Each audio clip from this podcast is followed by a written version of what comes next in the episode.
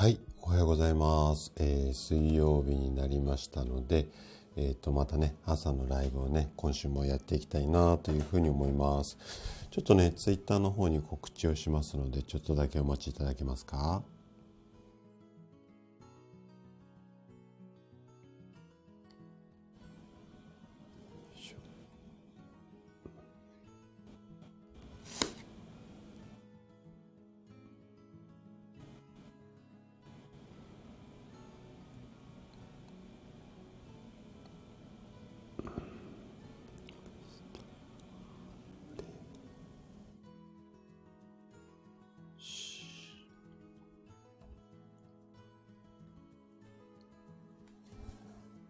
はい、すいません、お待たせしました。あ、メイさんおはようございます。来てくださってありがとうございます。えっ、とね、今日はね、腸活についてね、あのーすごく初歩的なところをね、お話ししようかなと思っています。また、お仕事前だと思いますので、あのー時間許す限り楽しんでいただけると嬉しいです。はい、えっ、とね、今日で、ん？明日か。明日で11月が終了ですね。もう、今年も残りあと1ヶ月。まあ、早いですね。本当に。なんか、うーん、今年何やったかなって思いつつ、なんか最近ね、ちょっとこう、今年1年を振り返る。まあ、そんなことをしているんですけれども、とにかくね、今年、まあ、前半何やっていたのかがあんまり思い出せないんですけども、後半は本当にね、今、あのー全勢力を注いでる YouTube ですね。これ、1本目の動画に向けてね、もう死ぬほど今頑張っているところです。で、昨日、ようやく台本がまず、まず書き上がりました。で、文字数にするとですね、3万6千文字超えてます。はい。で、自律神経失調症っていう、まあ、自律神経が乱れることによって、まあ、いろんな症状出るんですけれども、まあ、体で言えば、まあ、肩こりも頭痛も、めまいも耳鳴りもそうなんですが、まあ、精神的に言うと、まあ、うつ傾向になったりとか、最近非常に増えてきている病気なんですが、この自律神経の、まあ、治し方を、かなりね、世の中に出ていない切り口で、まあ食事という切り口なんですけども、徹底的にわかりやすく解説した。こんなね、あの、3万6千文字になるような、台本になるような、まあ、超、超有益版な一本を取ろうと今しています。はい。あ、のんたくさんおはようございます。はい、あの、自転車、寒い中、はい、お疲れ様です。気をつけて運転されてください。はい。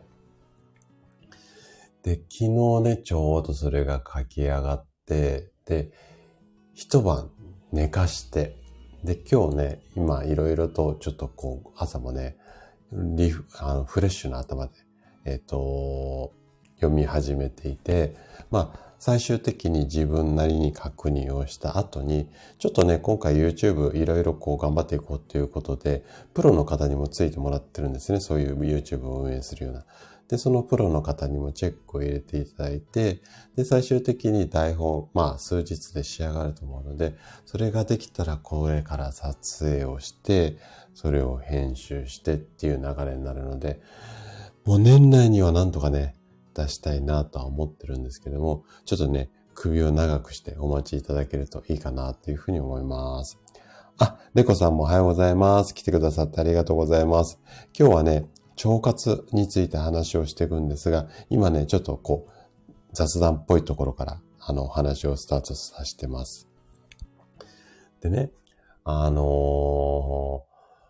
YouTube に関して言うと、やっぱりこう、お伝えできる、うん、情報量がかなり、あの、やっぱラジオよりも多くはなるので、できるだけね、このラジオでお話ししているところの拡大版っていうか、あの、図や表なんかも入れつつ、あとは今回もね、あの、そこそこ、まあ1時間超えの多分動画にはなると思うので、途中でね、こう見飽きないような工夫もしながら、多分編集がね、めちゃくちゃ大変になると思うんですけれども、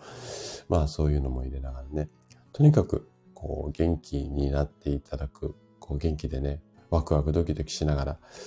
人生100年をね、楽しむ大人を増やしたいっていう、そんなね、私の理念に基づいてね、あの、やっていきたいなと思いますので、応援してもらえると嬉しいです。はい。ということでね、今日は、腸活についてね、あれこれ話をしていこうかなというふうに思うんですが、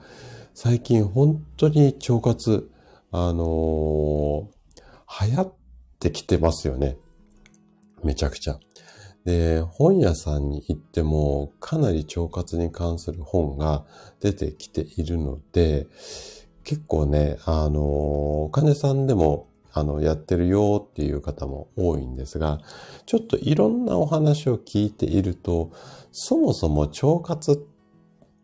のところをちょっと理解されていないで、あれをやればいい、これをやればいいっていうようなテクニックのところに走りすぎてるなっていうのがすごく感じていて、なので、本当にそもそも腸活とはっていうところをね、ちょっと改めて今日はね、あのー、ライブでお話をしていければなというふうに思います。で、結構ね、女性の方なんかは腸活気になってる方も多いと思うので、聞きたいことがありましたら、あの、コメントでどんどん打っていただければ、あの、わかる範囲では、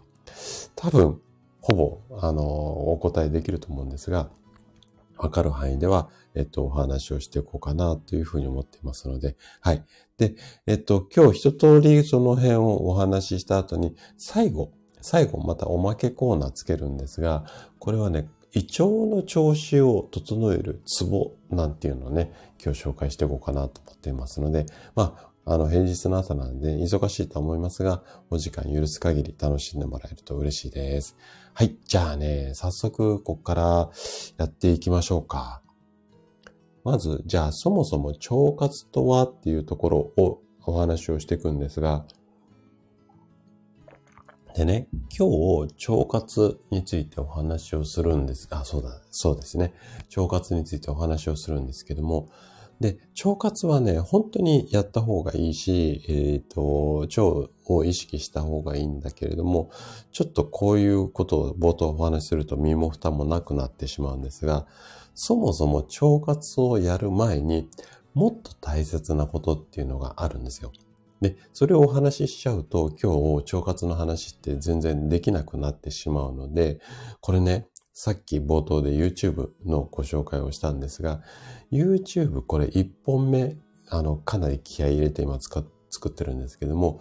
それを見てくださった方向けってわけではないんですが、あの、特典をね、えっ、と、付けさせてもらいました。プレゼント付きの1本目の動画になります。もう大盤振る舞いです。はい。で、えっ、ー、と、ちょっとね、LINE にご登録いただくっていう手順手順は踏んじゃうんですけども、1本目の動画、これから作ろうとしてる自律神経失調の1本目の動画を見ていただいて、LINE にご登録いただくと、7個ね、特典をプレゼント無料でします。で、その中の一つが、この腸活もいいんだけども、そもそも腸活の前にこれやりましょうねっていうような、まあ動画、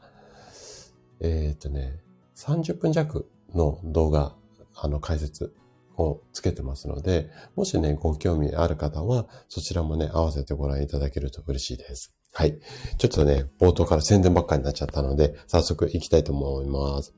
じゃあね、そもそも腸活とはっていうところを話をしていこうかなっていうふうに思っているんですが、えっ、ー、と、腸内細菌って聞いたことありますかね？名前。で、えっ、ー、と、このね、腸内細菌っていうところが、まだ腸活に関してはキーポイントになるんですけれども、まあ、腸の中にいる、まあ、ウイルスっていうか、菌ですよね。で、この腸内細菌っていうのは、口からこう、私たちは食事で口から食べ物入ってくるじゃないですか。で、この入ってきた食べ物を餌にして腸に住み着いている細菌のことなんですよね。で、この細菌くんたちなんですけれども、まあちょっとね個人差があるんですが、大体私たち人間の腸の中には約1000種類もの細菌、1000種類ですよ、種類。うん、細菌の数じゃなくて、まず種類が1000種類いて、で、数で言うと100兆個。もう、なんかちょっとイメージ湧かないですよね。とにかくかなり多い数の腸内細菌が住んでいるんですよね。で、えっ、ー、と、この腸内細菌何をやっているかっていうと、外から入ってきたウイルスとか。で、ウイルスとかってやっぱり穴が開いてるところから入ってきますので、で、鼻だ、耳だ、口だってこう穴開いてるところあるんだけど、まあ目も一部そうなんですけれども、特に口から入ってくるものっていうのは、やっぱいろんなものをもう食べ物だけじゃなくて、埃だ、塵だ、空気だ、いろんなものを入ってくるので、これが腸内に入ってきたときに、そのいけないもの、外部からのウイルスとか、ばい菌の類ですよね。これの増殖をやっつけるっていうか、こういうのを防いだりだとか、あとは腸が運動、腸はもこもこもこもこ、あの、毛虫みたいな感じで、シャクトリムシみたいな感じで、縮んで伸びて縮んで伸びて、これ腸の前動運動なんて言ったりしますけれども、こういうことをやりながら、えっ、ー、と、食べ物をね、あの、奥へ奥へと、こう押し出して、全身に栄養が行き渡るようにしてるんですけれども、こういったお腹の調子、要は腸の運動を整え、あの、手助けして、お腹の調子を整える。こんなことをやったりしています。はい。あ、山健さんおはようございます。来てくださってありがとうございます。今日はね、腸活についてかなり初歩の初歩っていうか、すごくわかりやすく、あの、そのあたりをね、お話をしていて、今ちょうど始まったところです。はい。で、この腸内細菌くんたちがしっかり頑張ってくれるおかげで、私たちのお腹の調子っていうのは順調になるし、食べたものがしっかり身となり、血となり肉となり、あの栄養となって全身に回っていって、で、えっ、ー、と、元気に過ごせるっていうことなんですよね。で、この腸の中には、これ聞いたことあると思うんですけども、免疫細胞、要は体が、あの、例えば風邪ひいちゃった時に、えっ、ー、と、風邪ってウイルスが入ってきて体の中に暴れると風邪になるんですけども、そのウイルスをやっつけたりする。この病気とかに立ち向かう、まあ体の中の、まあ、警備隊というか警察みたいなのが免疫なんですけれども、この免疫細胞、みんな細胞でできてますので、この免疫細胞の70%が腸に集中しているんですよね。で、この免疫細胞の働きっていうのも、さっき言った1000種類の100兆個もあるような腸内細菌が、まあ、助けてくれています。で、この免疫細胞くんたちが働きやすいような環境を作り出してくれているんですよね。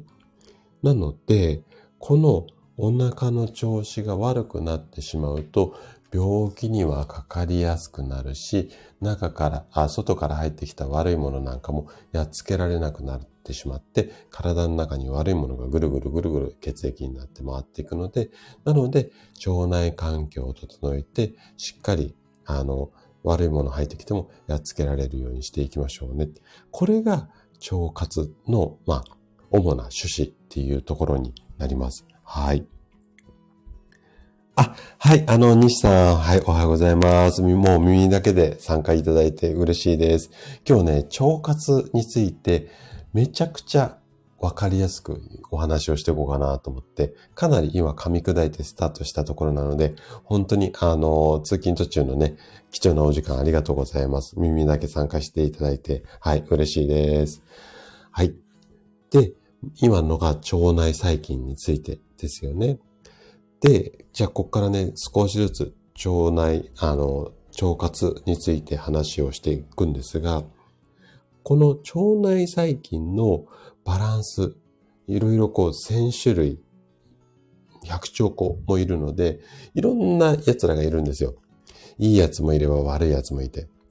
まあ、例えば善玉だ、悪玉だとかってよく聞いたりしますよね。で、えっ、と、こういったものもそうだし、えっ、ー、と、〇〇菌なんて言ったりして、えっ、と、何々菌、何々菌とかっていうような、まあ、細菌もあるんですけども、こういったあのバランスがうまくいかないと、お腹の調子が悪くなって、いろんな症状が出てくるよっていうところをね、話をしていこうかなっていうふうに思うんですが、まずね、お腹のトラブルで一番多いのが便秘とか下痢だと思うんですけれども、この便秘とか下痢も、この腸内細菌がめちゃくちゃ関係するんですよね。で、腸内細菌っていうのは、食べ物の消化だったり吸収、あとは便を作るね、手助け、こんなことをしています。なので、えっ、ー、と、例えば食べ物以外でもストレスがすごくかかってくると腸内細菌のバランスが崩れたり、あとはね、あの、1000種類いて、あの、みんな活動してるんですが、中にはね、サボってくるやつとかもいるんですよ。で、こうやって働かなくなるやつが出てきたりすると、便秘になったり、下痢になったり、まあ、出たり出なかったり、こんなトラブルが来ますよっていうところですよね。で、えっ、ー、と、これね、いろいろね、こう、腸内をね、研究してる先生たちっていうのがたくさんいて、いろんなデータがあるんだけれども、ちょっとね、面白いデータを今日引っ張ってきました。100歳以上で、まあ、なん要は長生きの県っていうのかな？が、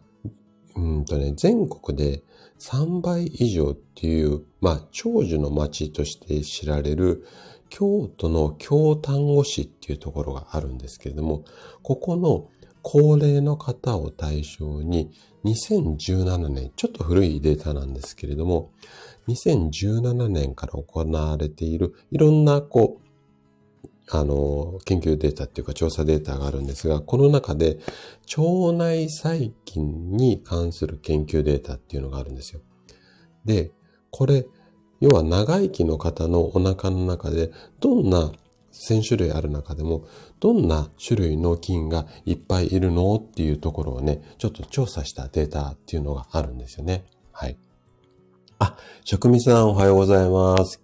来てくださってありがとうございます。今日はね、腸活についてめちゃくちゃ世界一って自称思ってるんですが、わかりやすく今説明が始まったところです。で、腸内細菌って何っていうところを説明させてもらって、で、これからね、ちょっとそこについてもう少し深掘りをしていこうかなというところですので、またね、ちょっと朝忙しいと思いますので、あの、時間許す限り耳だけで参加していただけると。あと、昨日、ツイッターもこちょこちょ、はい。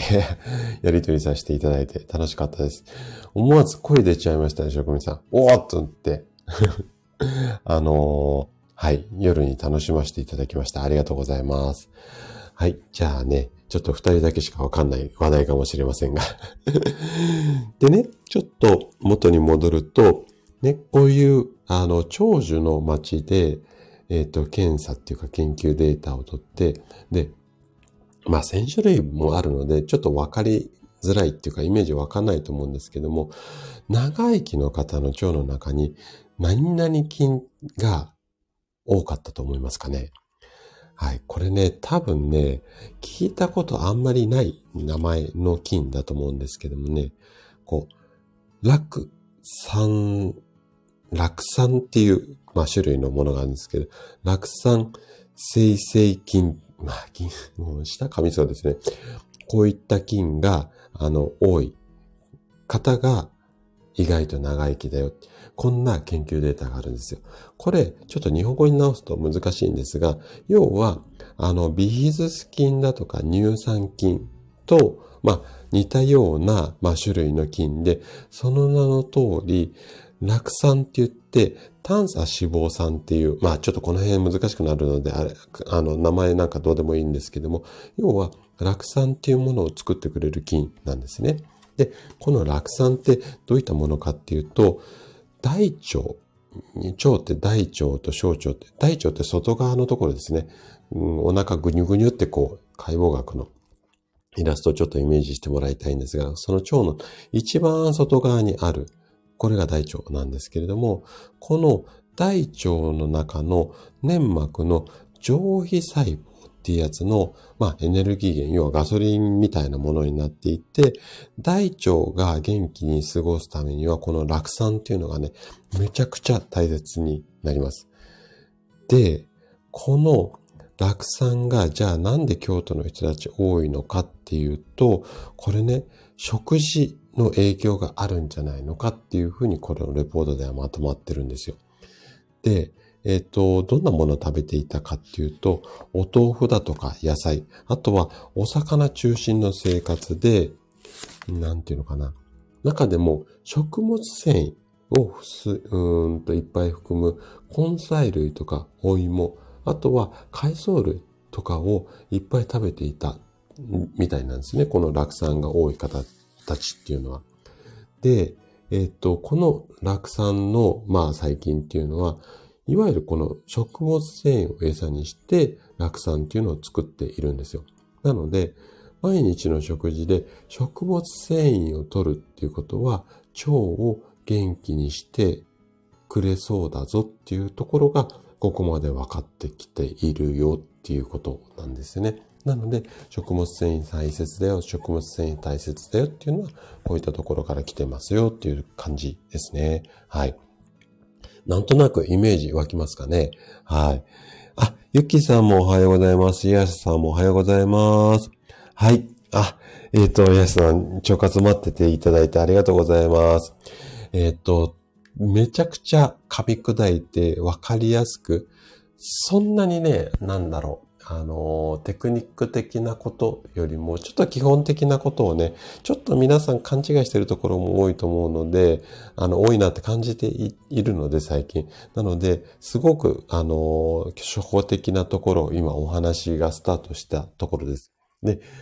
えっ、と、ちょっとね、かいつまんでダイジェストをお話しすると、えっ、と、腸腸活っていうのは、まあ、腸内細菌を元気にすることが目的になってくるんですが、その腸内細菌っていうのは、種類で言うと1000種類で、えっ、ー、と、数で言うともう、1000兆個っていうもうわけわかんない数字の、まあ、とにかくたくさんのいろんな種類の細菌がありますよ。で、京都でやっていた研究データをちょっと今引用してね、ご紹介をしているんですけれども、酪酸にまつわる細菌、これ、あのビ、ビヒズス菌なんかの、まあ、お友達なんですけれども、で、体にとっては良い菌なんですけども、こういった、まあ、細菌を持っている人たちが、結構大腸が元気になって、で、えっ、ー、と、食物繊維が多めの食事をしていると、あのこの大腸が元気になって酪酸の菌も増えますよ。こんなところまでね、今お話をしていたところです。で、この腸活をやっている方で、なんで腸活始めたんですかっていうと、結構、あの、腸に関する病気、中でも大腸がんを心配をされて、腸に対するこうケアっていうのをやられてる方が非常に多いなっていうのが個人的に感じているので、で、ちょっとね、大腸がんと腸内細菌についてもね、お話をしていこうかなというふうに思うんですけれども、えっと、腸内細菌、もう先ほどお話した通り、いろんな種類がいるので、体にいいやつもいれば、悪いやつっていうのもいるんですよ。で、中でも、この大腸がんと関連が深く、まあ、最近って言ってもここ10年ぐらいなんですが、えっ、ー、と、注目されている奴らがいて、これもね、ちょっと名前はそんなに覚えなくていいと思うんですが、カタカナで私もね、ちょっと難しく、こう、簡単にスラスラって言えないんで、ゆっくりいきますけども、フソバクテリウムっていうようなちょっと悪いやつがいるんですよ。フソバクテリウム。カタカナです。で、この細菌なんですよね。で、このフソバクテリウムって何やってるかっていうと、大腸がんのリスクを高めてしまう、これもちょっと難しい単語で申し訳ないんですが、硫化水素っていう、まあ、まあ、素材っていうか、ものがあるんですが、これを作っちゃうのが、ソフ、あ、フソ、ごめんなさい、フソだ。フソバクテリウムです。フッ素酸なんですよ。で、大腸がんっていうのは結構ね、食事の影響が多いんですよね。で、このなんで食事の影響が多いのかっていうと、このフソ君があの、悪さをしてるんじゃないのかっていうのが、この辺がね、最近の研究で分かってきていて、このフソバクテリウム君っていうのは、口からこう大腸に入ってきた口内細菌なんですよ。要は、外から入ってくる奴らなんですよね。で、今まだ研究段階なんですけども、こいつらが入ってきて大腸がんと関連してどんな風に悪さをしていくのかっていうのが多分ね、あと数年でもっともっと解明されると思うので、で、ここが解明されてくると、もっとね、大腸がんの、まあ、罹患率っていうか、まあ、治る率が高くなってくるんじゃないのかなっていうふうに言われています。あとは、肥満とか糖尿とかとも、これ腸内細菌っていうのは結構関連をしていて、で、肥満だとかね、糖尿病に直接関係している細菌っていうのはこれだっていうのはまだ見つかっていないんですけれども、ちょっと怪しいのはこいつらかこいつらかっていうような、まあところが、まあ当たりがついているんですよ。で、中でも日本人が多く持っているって言われている、これもね、またカタカナで難しい名前なんですが、ブラウティアっていう菌があるんですけども、これと肥満とか糖尿病が関連してんじゃねえのっていうようなことが最近の研究で分かってきていて、このブラウティアっていうやつらは脂肪を、なんていうのかな、たま、たまるのを抑える。これをね、邪魔しちゃうんですよ。要は脂肪外に出さないで溜め込む溜め込むっていうようなことを手助けしているんじゃないのかっていうところまでは分かってきているので、この菌もちょっと少なめにすると肥満予防になるんじゃねっていうようなところが今研究されています。はい。あ、あかりさんもおはようございます。来てくださってありがとうございます。そうね。あの、ライブはね、なんかあんま飾んないで、私普通の会話ってなんかこんな感じで、あんま丁寧に喋んじゃん、喋ってないので、茨城っぽかったですかね。はい。あの、ライブはちょっとこんな感じで喋っていこうかなと思ってますので、楽しんでもらえると嬉しいです。はい。でね、次。今度はね、ちょっと私が一番今気になっていて、かなりいろんな論文を読み漁っているんですけれども、まだここもちょっと明確にはなっていないんですけれども、認知症。認知症ともね、腸内細菌ってめちゃくちゃ関係あるんじゃないの？この辺はちょっと本とかも出てきています、最近は。で、腸内環境を整えると認知症が予防できるとかって言ってるお医者さんが書かれてる本とかもちらほら出てきているので、もしね、興味があればそういうような本もね、あの、読んでみるといいかなというふうに思うんですが、でね、えっ、ー、と、これはどんなやつが関係しているかっていうと、これ、まあ、いろんな研究データあるんですが、国立で長寿医療センターっていうのがあるんですよ。ここの研究データが、まあ、私は一番好きなのでよく読んでいるんですけど、これね、またま、難しい名前なんですが、バクテロイデスっていう、まあ、菌がいるんですよ。で、えっ、ー、と、このバクテロイデスっていうような、まあ、菌が、この関係しているのかっていうふうに言われているのと、あと、乳酸っていう菌もあるんですが、このあたりが、えっ、と、少ないほど認知機能が低下する傾向にある。また、紛らわしい名前なんですが、認知機能が低下している傾向ぐらいまでしか分かってないです。認知機能が低下するっていうふうに言い切れてないぐらいの研究データなんですけれども、このあたりがちょっと関係しているんじゃないのかな。で、難しいそのバクテロイデスっていうのはちょっと置いといたとしても、乳酸が関係している、要は乳酸菌ですよね。これが関係しているんじゃないのかっていうところは、かなり今注目をされていて、いわゆるビヒズス菌なんかを積極的にとって、腸内環境を整えることが認知機能低あの低下を予防するんじゃないのかっていうふうに結構研究をされています。で、ちょっとこの辺で先走ってるのが、ヨーグルトメーカーなんですよ。あとは、えっ、ー、と、まあ、いいっすよね。あの、ライブなので、まあ、長いからそんなにちょっとこう、根掘り葉掘り突っ込まれないと思うんですが、企業名出すと、ヤクルト。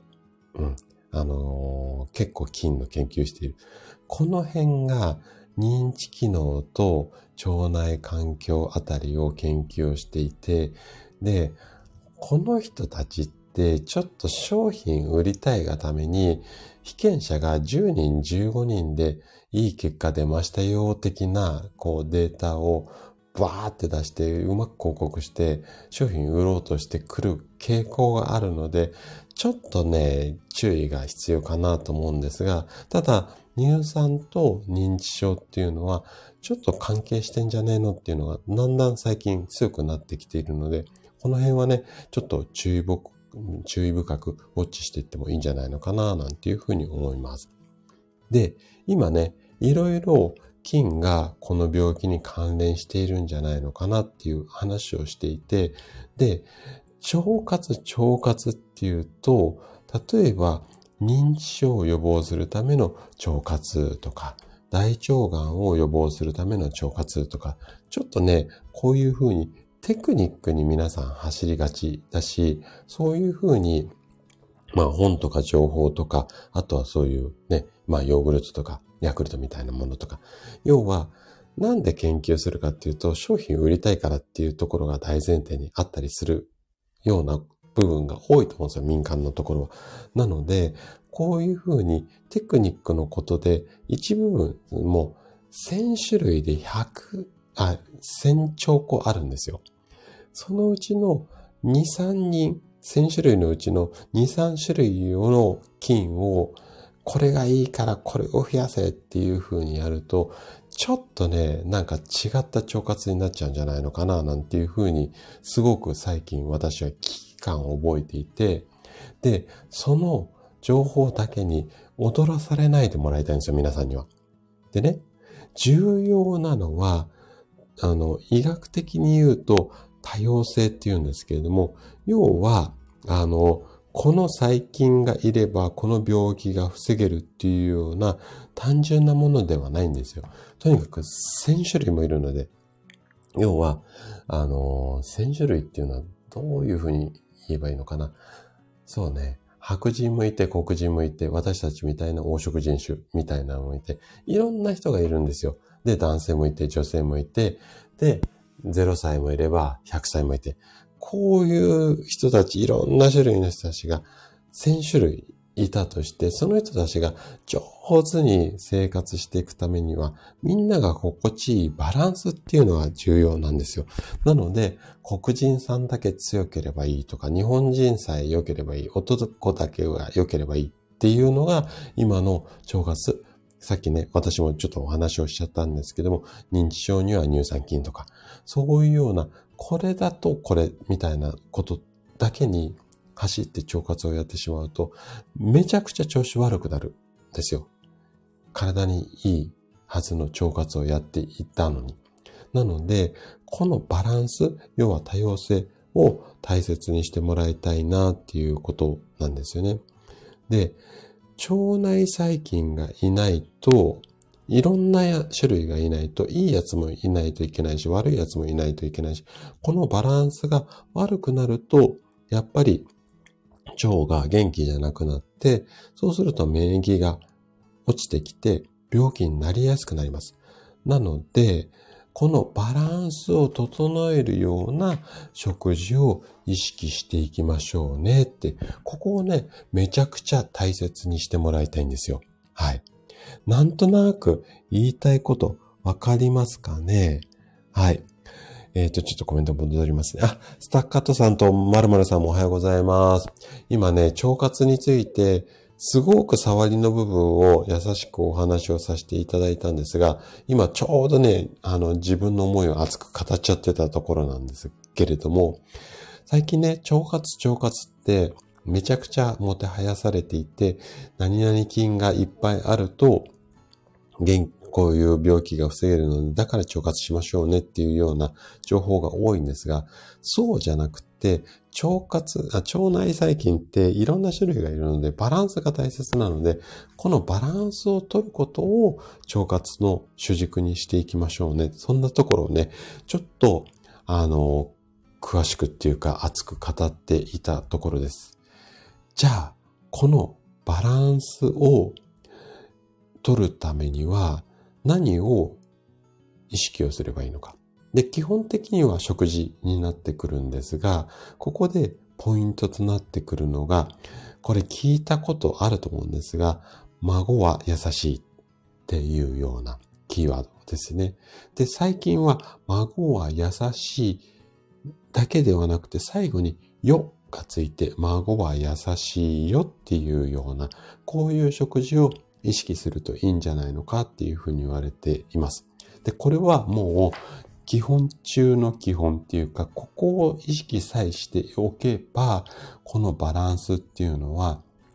あの、良くなってきますので、まず、腸活をやるためには、うんとね、目安はね、2、3週間です。2週間から3週間。まあ、余裕を持って言えば、ちょっと年齢高めの方は反応が緩いので、なので、1ヶ月ぐらい、まあ、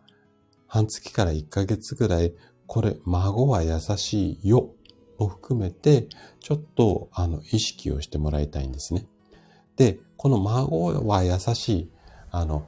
孫は優しいってひらがなで書いて、えっと、食事なんて検索をすると詳しくね、いろんな情報出てきます。なので、ここでは詳しくね、いかないんですけれども、簡単にね、触りだけ。はい。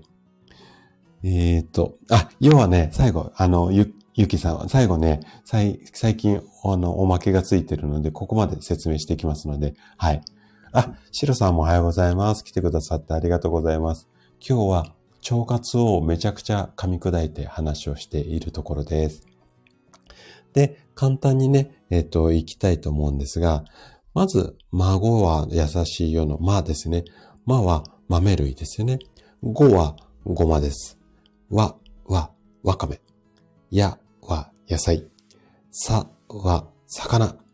しは椎茸なんですけども、これキノコ類、キノコ類全般でもいいと思いますね。で、最後の孫は優しいのいが芋なんですけれども、でね、おまけで最近ついてきたよに関しては、ゆきさんお待たせしました。これね、ヨーグルトなんですよ。はい。これはちょっと最近ついてきている感じなので、ネットの情報は孫は優しい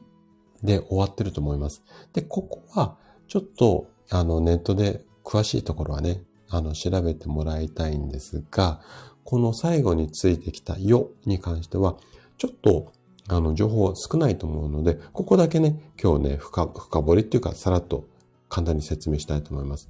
で、ヨーグルトが腸内環境を良くするためにはいいよっていうのは、なんとなくイメージあると思います。はい。あ、ゆっきーさん、さすがですね。はい。で、ヨーグルトもね、ちょっとね、あの、ここ少し話していきますので、もう種類がね、めちゃくちゃありすぎて、で、あれね、もうね、ヨーグルトね、実は売れるんですよ。めちゃくちゃ売れてます。で、ヨーグルトだけの売れ行きのデータ、あの、いろんなこう、その、酪農業界とかも出しているような、あの、ものがあるんですけれども、で、すごくここね、5年ぐらい、この腸活が流行ってきてからかな、めちゃくちゃ売り上げ上がってます。だから各社すっごい力を入れてヨーグルト売りたいようにしているし、スーパーなんかもヨーグルトコーナー充実していますよね。なので、えっと、ヨーグルトすごく流行っているんですが、種類が多すぎて何を選べばいいのかわかんないと思うんですよ。なので、えっと、そのあたりはね、また、ちょっと深掘り、もう、どれがいいっていうのは、まあ、私も個人的に思ってるところがあるんですが、で、ヨーグルトよりもこっちの方がいいんじゃないのって思うところもあるんですけども、まずちょっと簡単にヨーグルトの概要からね、はい、行きたいかなというふうに思います。あ、あのね、ヨーグルトメーカーあるんであれば、えっと、まあちょっとね、めんどくさいかもしれないけど、手作りが多分一番だと思います。で、えっと、今売られてるヨーグルトは、本当にね、えっと、いろんなものが入ってるやつが多いです。で、あともっと言うと、ヨーグルトってあの、プラスチックっぽい、こう、容器に入っているじゃないですか。で、あの容器の内側って、あの、まあ、長持ちするように少しコーティングがしてあるんですよね。ツルツルじゃないですか、ヨーグルトの容器っていうのは。このヨーグルトの内側に入っている容器、そのコーティングのところにどんな素材でコーティングされているのかっていうのと、あとはヨーグルトこうスプーンですくって食べると思うんですが、そのスプーンの材質、まあ細かくなっちゃうんだけどね。例えば、ヨーグルトの中身が仮にいいものだとしても、その周りの容器の周りのコーティングされている素材だったりだとか、あとは金属のスプーンなんかで、えっと、食べている場合は、そのスプーンが冷たすぎたりなんだりっていうことで、また胃腸を冷やしたりとかっていう、ちょっとね、ヨーグルトもね、結構話しだすとね、かなり奥深いところもあるので、ここはまた改めていきたいと思うんですが、ごめんなさい。ちょっと話し脱線しちゃったんですけれども。でね、ヨーグルト今いいって言われているのが、ヨーグルトの中に含まれている乳酸菌。これがいいですよっていうふうに言われていて、1日だいたい1カップ、200g ぐらいを目安に取るといいっていうふうに言われています。ただ、ヨーグルトっていろんな商品種類があるので、自分に合わないものを食べると下痢などが起こる場合もあるので、いろいろな種類を試しながら、えっと、自分に合うメーカーのものを見つけていくっていうのがいいんですけれども、ここからがポイントなんですが、この乳酸菌ね、日本人は基本的に苦手な方が多いっていうふうに言われています。で、えっ、ー、と、これなん、うんとね、簡単に言っちゃうと、この乳酸菌もいろんな種類があって、それね、分解できないやつが多いんですよ、日本人は。なので、こういった場合は、豆乳から作られているヨーグルトっていうのが売られているので、その辺をあの食べていただけると、お腹の調子がそんなに悪くならないっていうようなことが言われています。で、もう一つ、これはね、すごく私が、あのー、ヨーグルトを食べてる方におすすめっていうかお話しするのが、ヨーグルトって朝食べることが多いと思うんですよ。ほぼ、うちの患者さんはほぼ99%ぐらい皆さん朝食べてます。で、朝冷蔵庫に入っているヨーグルトを開けて食べる。で、朝の朝食っていうのは、食べ物が入ることによって胃腸がこれから活動するよっていう、まあサインっていうか、さあ動けって言って、えっと、胃腸にこう、なんていうのか、信号を送る。そんな役目も朝食って、あのー、になっているんですよ。で、寝ている間っていうのは、どうしても腸があんまりこう元気にね、日中みたいに活動してないので、あんまり元気に動いてないので、腸がちょっと冷えた感じになってるんですよ。なので、朝食はあったかいものを食べていった方がいいので、パンとかだと、ちょっと小麦粉体冷やす傾向があるので、だから和食がいいって言われてるんだけども、せっかく例えばね、和食を食べて食後にヨーグルト、例えばね、そういうようなご飯と味噌汁食べた後に、食後にヨーグルトとか食べていると、そこ冷たいじゃないですか。なので、胃腸を、せっかく温めた胃腸を冷やしちゃう可能性もあるし、あとは、これはちょっと私の肌感覚なんですけども、ヨーグルト食べ、朝食べる方の朝食って結構パンを食べている方が多いんですよ。で、パンって、まあ、冷たいまま、うん、トーストであったかいパンを食べることもあるとは思うんですが、結構冷たいパンを食べている方も多くて、冷たいパン食べて冷たいヨーグルト、これ毎朝繰り返してると、ずっと腸が冷え切ったままで午前中を過ごしてしまう。こんなケースも少なくないんですよ。なので、もし朝ヨーグルトを食べるんであれば、あんまり冷えてない状態。とは言いつつ、夏場外に出しておくのはあれなので、例えばね、食べる5分、10分前はもう冷蔵庫から出して少し、まあ、温めるって言ったら変なんですけども、常温に戻す。こんな感じで食べていただく。もしくは、その冷たいヨーグルトの中に、例えば温めた蜂蜜をちょっと垂らしてあげるとか、果物入れるとかって言って、この温度を少し上げてもらいたいんですね。うん。何が言いたいかっていうと、朝冷たいヨーグルトをガンガン食べてると、胃腸にいいば、いいことしてるつもりが、かえって悪いよっていうところをね、お伝えしたかったので、なので、ヨーグルトはね、ここね、すごく注意をしてもらいたいところですね。はい。あ、メイさん、はい、ありがとうございます。今日もお仕事頑張ってください。いってらっしゃい。なので、ちょっとね、ヨーグルト、こう、何がいいのっていう、その種類ばっかりに目が行きがちなんですけれども、このね、ヨーグルトは腸を冷やす可能性がある。ここはね、もうめちゃくちゃ大切なことなので、えっ、ー、と、注意をするようにしてみてください。はい。じゃあね、ここまでが腸活のね、本当に入り口ですよね。じゃあ、食べ物は分かった。で、それ以外に何かできる腸活ってないの？っていうことで、ちょっとね、これやった方がいいよっていう、まあ、朝のね、腸にいい習慣っていうのを4つほど紹介をしていこうかなというふうに思います。まず1つ目。これはもう私のラジオを聴いている方だったらもうお馴染みだとは思うんですが、朝起きたらコップ1杯のお水を飲む。これね、今日は腸について話をしているので、腸を中心に説明をしますが、これ、朝起きてコップ一杯の水っていうのは、自律神経の働きも良くする。こんな効果もあります。なので、コップ一杯のお水。で、ここも一緒なんですけど、ヨーグルトと一緒なんですけれども、冷たくない常温のお水がいいです。で、できたら、左右。左右もね、作り方っていうのがあるので、ここはね、また時間あればね、別途お話をしようかなと思うんですが、この朝、お水もしくは左右。左右だったら120点満点って感じですかね。左右を飲むことをお勧めしたいですね。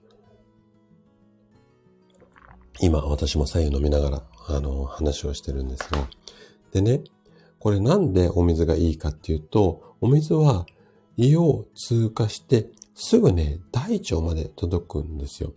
で、寝ている間に休んでいた腸がこのお水によって刺激をされると、さっき言った前動運動って言って、もこもこもこもこ腸が動き出すような働きが、まあ促進されて、便通が良くなります。あとは、寝ている間に失われたお水を補給するのの役目もあるので、朝起きてね、すぐコーヒー飲まれる方っていうのも非常に多いです。で、朝のコーヒー、あの、全然悪くないんですよ。悪くないんですが、朝起きて何にも水分入れずにいきなりコーヒーでは、ちょっとね、体に刺激が強すぎるんですよ。はい。なので、えっ、ー、と、あ、スタッカットさん、毎朝は左右。さすがですね。素晴らしいです。はい。で、朝ね、あのー、いきなりコーヒーではなくて、そういうお水だとか左右でワンクッションを入れて、その後にコーヒーとかを楽しんでもらう。で、めちゃくちゃね、良くないのが、これね、夏場に多いんですけれども、朝起き抜けにスポーツドリンクみたいなのを飲んじゃうことです。で、スポーツドリンク、まあね、いろんな種類があるので、ちょっとばらつきがあるんですが、あれの中にね、結構ね、お砂糖が入ってるんですよ。甘くて美味しいじゃないですか。で、朝起き抜けにあのスポーツドリンクを乗ると、血糖値がね、パーンと急上昇してしまうので、朝のね、スポーツドリンク、これはね、もう絶対に NG と思ってもらってていいです。なので、まず一つ目が朝起きたらコップ一杯のお水を飲んであげましょうっていうことですね。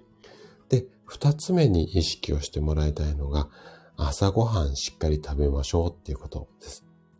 で、朝ごはんを食べることで、えっと、さっきの腸に刺激を与えるっていうこともそうなんですが、体内時計をね、リセットする。こんな、あの、こと、効果も期待できます。で、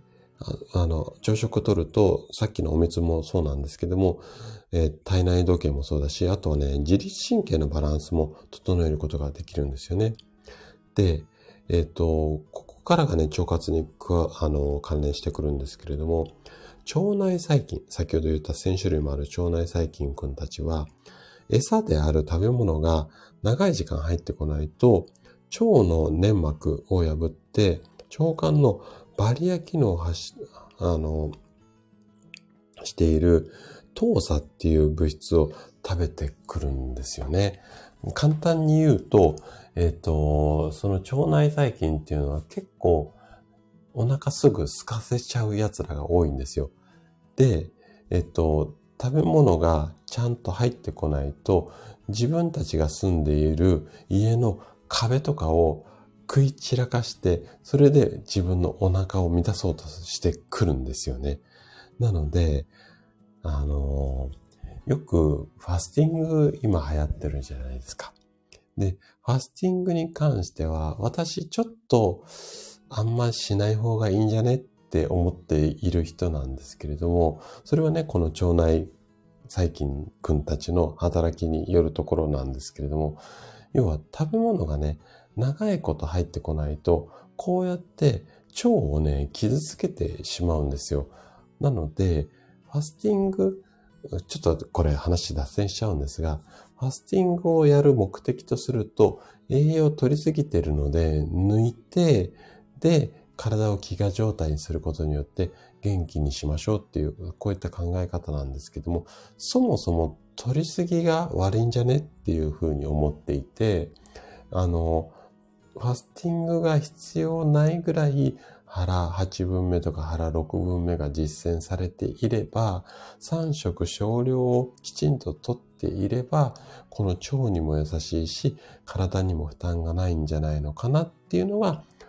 一応私の持論です。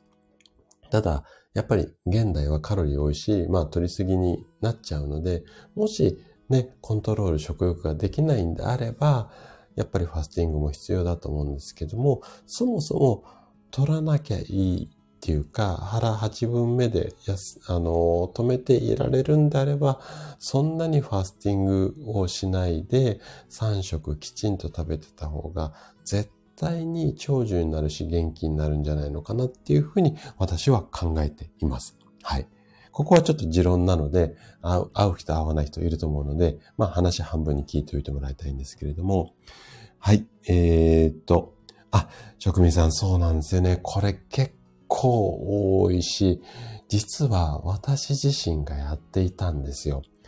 朝起きて甘いパン。うーんとね、私はね、ロールパンで、あの、中にマーガリンが入ってるロールパンっていうのが売ってるんですよ。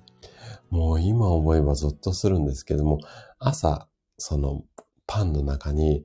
もうマーガリンが入ってるんですよ。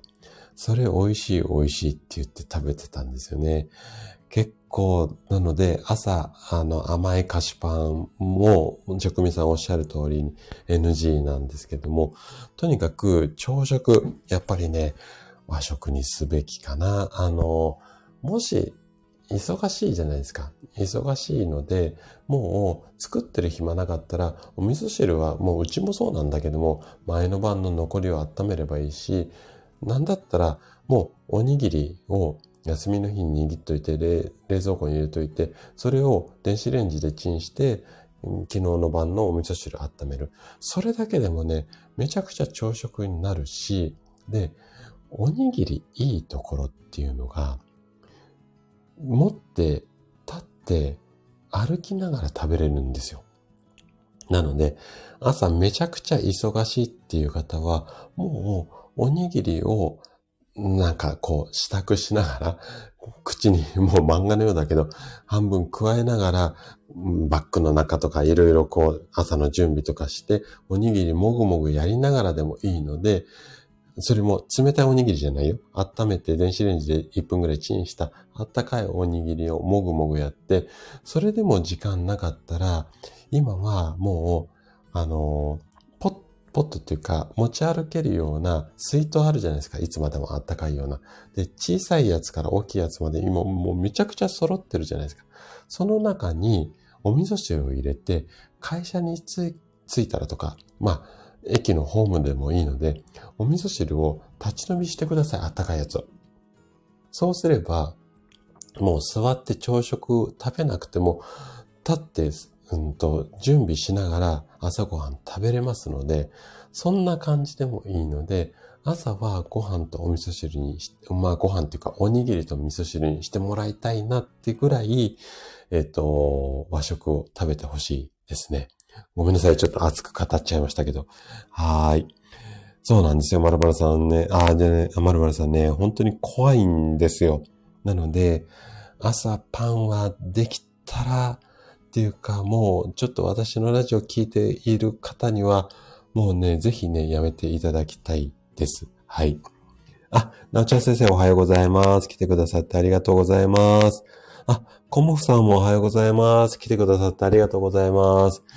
この前のね、あの、コモさんの物件のお話、ちょっとね、あの、楽しませていただきました。で、私もね、今2店舗目立ち上げたんですけど、物件見るのって本当に楽しいし、そこで想像しているところがね、一番なんかやっぱりワクワクしますよね。なので、すごく気持ちわかります。で、お店持つって、やっぱりいろんな考え方があるし、まあ、持ってみたなりの苦労とか楽しさもあって、今は私は、うん、コロナになってからはね、お店に対する考え方っていうのが、ちょっといろいろ思うところがあるので、なんかね、あの、どっかでぶつかっちゃったりしたら、なんか、うん、うん、実店舗を経営してきた人間としては、ちょっといろいろと、なんか、感じるところとかお話できるところもあると思うので、ね、なんか、うん、ヒントが欲しかったら、もう大いに私なんかもフル活用していただけるといいかなというふうに思います。なんか私使うの無料なんで、あの、ぜひね、あの、上手に活用していただければいいかなというふうに思います。はい。いえいえいえいえ。本当にあの、楽しいし、えっと、実際に見に行くのも楽しいんだけども、こういう物件ないかなって、まあ多分ね、今だったらネット上でね、いろんなこう、どこどこ何々とかって検索をして、不動産屋さんのね、ホームページとか見ながらね、あのー、物件探しすると思うんですけど、あの、ホームページ見てるときもね、すごいめちゃくちゃ楽しいんですよね。ああ、ここだったらこんな風に来て、ここに、私だったらね、ここにベッドを置いて、ここにカウンセリングルームやって、ここだったら鏡ある、あ、窓がいっぱいあるから光入るかなとか、もう物件見るだけで想像膨らむんですよね。ただ、あの、店舗の物件になると、保証金とかね、最初に入れなきゃいけないお金が結構莫大になるので、うわあ、ここ10ヶ月分かとかいろいろも、もどもどなんかね、ブツブツ言いながら、画面見ながらね、めちゃくちゃ、はい、楽しいんですよね、物件探しね。はい。腸活とは全然関係ない方に行っちゃってますね。はい。あ、そうですよね。なおちゃん先生ね。あの、なんだろう、物件だけじゃなくて旅行とか、あの、買い物とかもそうなんだけど、多分見ている時が一番楽しいでしょうね。あ、そうね。まあ話どんどん脱線しちゃうね。えっと、昔、今はね、車もテレビもないような生活をしているんですが、私は本当に車の運転するのが大好きで、車ももう何十台もね、乗り継いでいるんですけども、本当にね、車の、今だったらね、ネットで見るんですが、昔はネットで車なんか見れてなかったので、あの、雑誌があるんですよ。中古車雑誌。カーセンサーなんて知ってるかな？分厚いね、電話帳みたいな雑誌があるんだけども、それをね、こう見ながらね、20万の中古車とか30万の中古車とかスポーツカーとかいろいろ、それをめくってはね、こう、いい車があったらね、ちょっと折り目つけてね、またそこを見てみたりとか、で、この車乗ったらかっこいいだろうなとか、女の子にモデルだろうなとか、そんなことをね、想像しながらめくってるときは一番楽しかったね。本当に。やっぱりね、選んでる時って一番楽しいですよね。はい。ちょっと戻しましょう、話をね。あはは、コンさん、そうですか。もうね、シルビア180なんてはね、もうめちゃくちゃ世代ですね。で、その前のね、あの、ちょっと話脱線しまくっちゃうな。え、っと、そうね、シルビアとかの前は86とかってわかりますかね？もう、86、私、昔走り屋やってたので、あの、もう86何台も乗り継いでいるんですが、まあね、そんな時代ですわ。はい。あ、まるまるさんも、カーセンサーご存知ですか？はい。そうですね。もうね、本当に車、あれ、もう、何、何万台ってぐらいの写真載ってますよね。はい。ああ、そう。コモさん、話合いますね。私とね。めちゃくちゃね。はい。そういう世代ですよね。えっ、ー、と、職人さんも、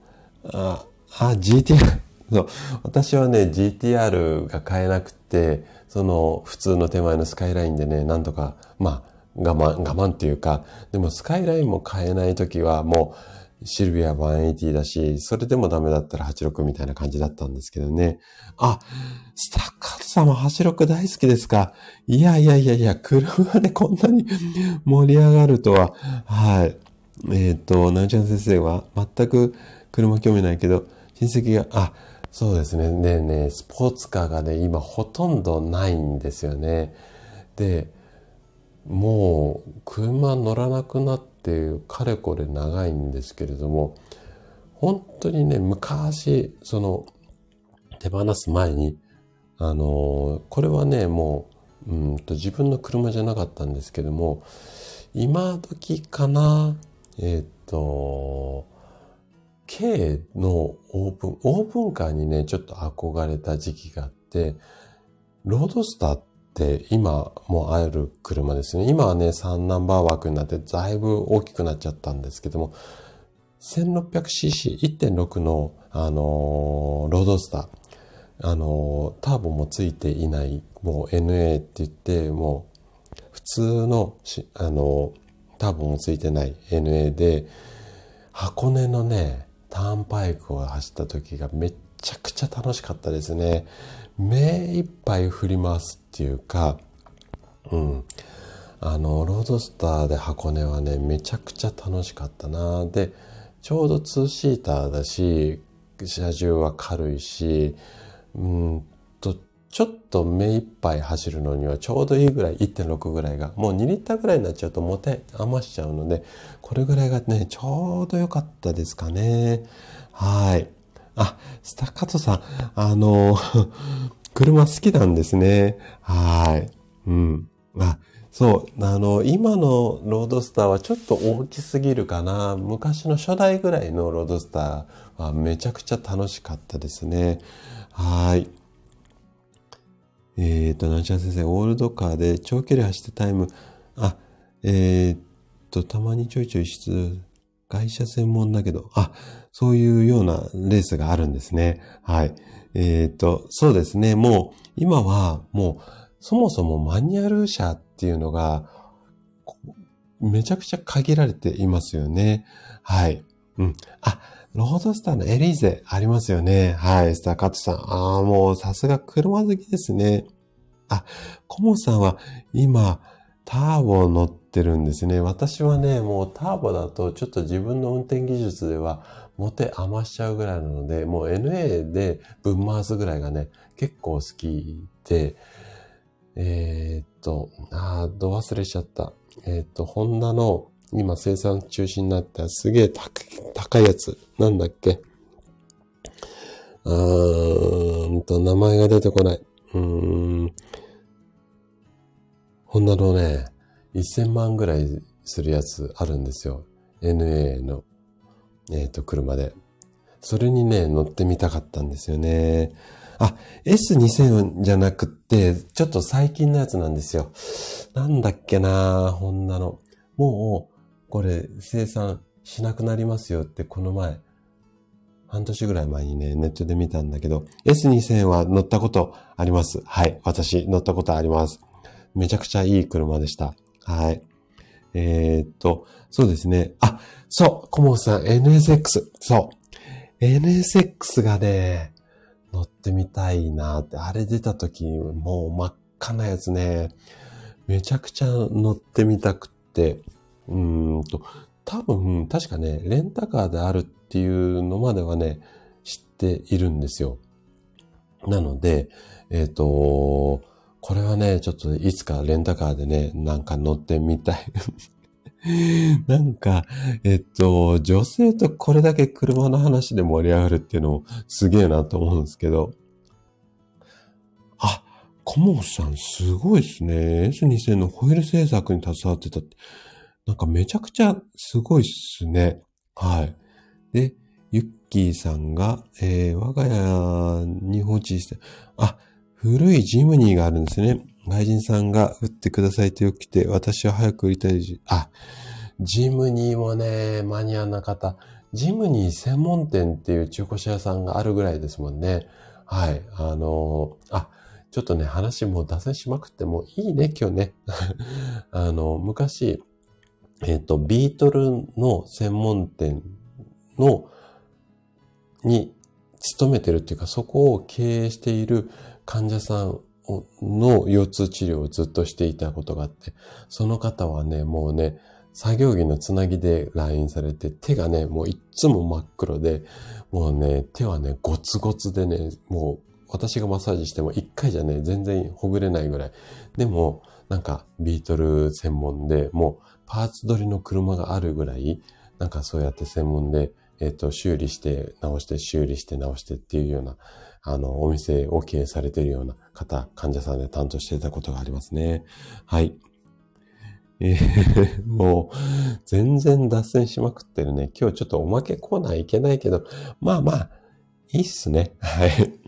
じゃあ、ちょっと、ごめんなさい。話ね、ずっと車のことしていたいんですけれども、ちょっと話戻して、あと残り二つね、朝腸活でしてもらいたいこと、これね、話しちゃいましょう。はい。で、えっ、ー、と、朝起きたらコップ一杯のお水と、朝食きちんと食べましょうね、っていうことと、あと三つ目ね。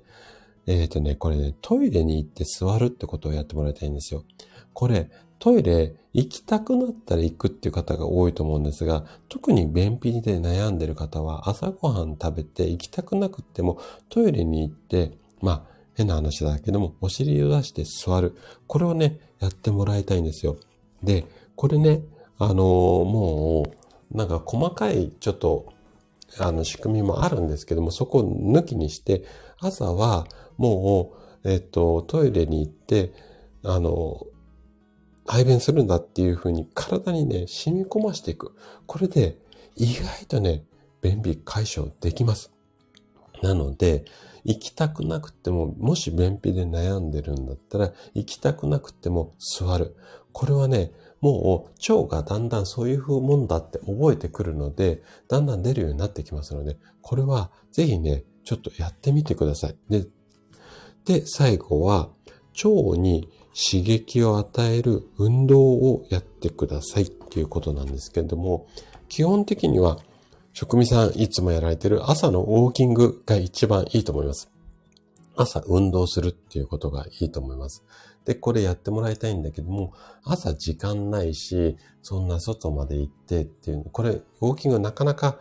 続く方は続くんですけど、続かない方は続かないんですよ。で、患者さんに一番お勧めしてんのは、5分もし時間があれば、ラジオ体操。これをね、やってもらいたいです。第一だけでいいので。で、ラジオ体操は、まあ、腸だけではなくて全身運動なので、ご飯食べてラジオ体操をやって、トイレに行って座ればもう朝完璧なので、これをやってもらいたいんですけども、もしラジオ体操も時間がないっていうようであれば、お腹のね、マッサージをやってもらいたいです。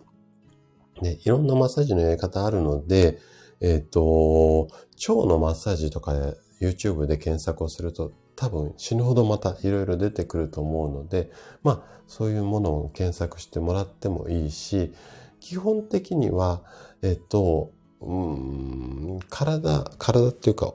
ちょっと横になってもらって、お腹を、のの字を、ひらがなののの字を書くように、ぐにゅぐにゅぐにゅぐにゅこう、お腹をね、マッサージをする。こんなのを1分2分続けてもらって、それでトイレに行ってしゃがんでもらう。こんな習慣をつけてもらえるとめちゃくちゃいいと思います。なので、えっ、ー、と、朝、その腸活でいいものを食べましょうっていうこともそうなんですが、朝コップ一杯のお水を飲んで、朝ごはんを食べて、トイレに行って、まあ、トイレの前に運動を入れてもらえると一番いいんですが、運動をしましょうね。こんな4つをね、やっていただけるといいんじゃないのかなというふうに思います。はい。そう。あのね、コモさんね、ラジオ体操が今一番いいと思います。で、えっと、ラジオ体操って昔だとテレビ見ながらその時間じゃないとできなかったと思うんですけども、今はもう YouTube に起こってますので、それを見ながら一緒にやってもいいし、あとは、あの、ラジオ体操だったら見ないでも多分、最初から最後までできる方はできちゃいますよね。で、一生懸命ね、ラジオ体操やるとね、夏場だったら汗かくぐらいまでなりますし、体も温まるし、で、もし調子がめちゃくちゃ悪くても、ラジオ体操って立ったバージョンもありますけども、座ったバージョンっていうのもあるんですよ。NHK で流してる、あの、なんだっけ、えっ、ー、と、ラジオ体操、座ったまんまでも、女の人が二人か三人出てきて、立ったバージョン、座ったバージョン、あとなんかもう一つバージョンあったと思うんですけど、そういった形でできるので、調子悪かったり、仮にね、膝が痛いとか腰が痛いとかあっても、座ってできるんですよ。なので、続けやすい。で、動作を覚えなくていいので、体が覚えてくれているので、ラジオ体操はね、ちょっとめちゃくちゃね、あの、おすすめしたいなっていうところです。あ、職味さんもうめちゃくちゃいいじゃないですか。ウォーキングして、ラジオ体操して、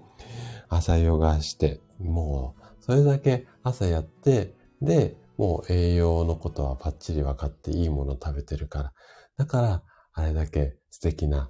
お顔になるんですね。なんか言ってみたりして。もう、朝ね、それだけできていれば、もうバッチリですよね。はい。うん。あのね、コモさんね、本当にね、職人さん結構続けるのうまいなっていうか、続けられてますね。はい。なので、あの、私もね、すごく見習いたいなと思うぐらい素敵な習慣お持ちですよね。はい。えー、ということで、ちょっとね、今日はもうだいぶいい時間なので、おまけコーナー、ちょっと今日ごめんなさい。割愛させてください。で、あの、だいぶ脱線しましたね。でもまあ、ライブならではなので、いいんじゃないのかなっていうふうに思います。で、スタッカートさんとか、あの、コモさんがめちゃくちゃ車詳しいっていうので、私びっくりしました。楽しかったです。ありがとうございます。で、ここちょっと、あの、宣伝になるんですが、来週、来週の水曜日のライブは、えっと、第一水曜日になりますので、なので、えっと、何でも質問ライブにします。で、来週1週間、あ来週まで1週間ありますので、何かね、聞きたいこととかありましたら、で、年末最後になるので、もう本当にね、なんか健康だけに限らず、いろんな話できたら楽しいかなと思いますので、ぜひね、なんかご質問ありましたら、あの、レターで、あの、いただければ、そこ、あの、ゆっくりね、お話をしていこうかなというふうに思いますので、えー、楽しみにしておいてください。ということで、はい、あのー、うん、あのー、今日はちょっと脱線しまくったので、楽しかったですけど、まあまあまあ、こんなライブもいいかなというふうに思います。はい。あ、職人さんね、仕事が緩いっていうことなので、あの、じゃあね、ちょっと私から来年仕事を振らさせてもらって あの、緩めをちょっときつめにできたら いいかな。で、来年、ちょっと、あの、オンラインで提供するサービスを少しずつ増やして、ちょっと、うーん、店舗の方の、まあ、治療っていうかビジネスと、あの、オンラインっていうか店舗外のビジネスのバランスをね、少し来年変えていけたらな、なんていうのも、もやもやちょっと考えてる私がいるんですよ。なので、あのスタイフでね、いろいろ、まあ、職味さんはじめ、いろんなこう、プロの方と知り合っているので、何かこう、うん、その辺とちょっとリンクをした状態で、まあオンライン上でいろんなサービスができたいかななんていうふうに考えてるところもあるので、ぜひね、その辺でちょっとお力添えいただけないかなって思う方、今ちょっと頭の中に何人か浮かんでいるところもあるので、おそらく来年お声掛けすることがあるかもしれません。例えば、まあ食事のこともそうだし、えっ、ー、と、体元気にするためには音楽とかも音楽療法っていうこともあったりするので、音楽なんかも取り入れていきたいなっていうところもあるし、まあ、習慣化っていうことで言うと、まあそういう習慣を教えるようなことをね、発信されてるような方とかもいらっしゃるので、その辺をちょっとうまく組み合わせて、大人が元気になるような、まあコンテンツみたいなものをね、作っていきたいなっていうような、ちょっとこう、希望もあるので、まあ、ちょっと来年の2024年の私も、の活動もね、楽しみにしていただけるといいかなというふうに思います。はい。ということで、後半もめちゃくちゃ脱線しまくりだったんですが、まあね、あのー、楽しいかなと思いますので、はい。えっ、ー、と、楽しんでいただけたら嬉しいです。ということで今日はね、ぼちぼちこの辺で終了にしていきたいなというふうに思います。この辺のね、夢についてはまた年末年始、ちょっと健康じゃない話も雑談っぽいような配信もしていこうかなと思いますので、その辺でちょっとお話できればなと思っています。はい。ということで今日はちょっと終了にしたいと思います。はい。なおちゃん先生も、まるまるさんも、職味さんも、はい。コモさんも、はい。ありがとうございました。はーい。えっ、ー、と、もぐりんちょで聞いてくださってる方もありがとうございます。はい、ゆっきーさんもありがとうございます。では、今週も一週間、あ、ヤーシャさん、はい、あの、ラジオ体操ね、ぜひね、やってください。あの、本当にね、ラジオ体操って、全身運動なんですよ。で、体を動かすっていうよりも、意外と関節、あの、大きく使うような動作とかも入ってるので、やっぱりね、年齢重ねた方向けだなって、なんか、やればやるほど感じているので、ぜひね、ラジオ体操、はい、あのー、やってみてください。はい、シロさんもありがとうございます。来週ね、あのー、ライブ、えっ、ー、と、質問ライブありますので、もしご質問ありましたら、はい、お待ちしておりますので、はい。ということで、今日はぼちぼち終了にしたいと思います。皆さんありがとうございました。ではでは、失礼します。あ、アリさんもありがとうございます。はい、失礼します。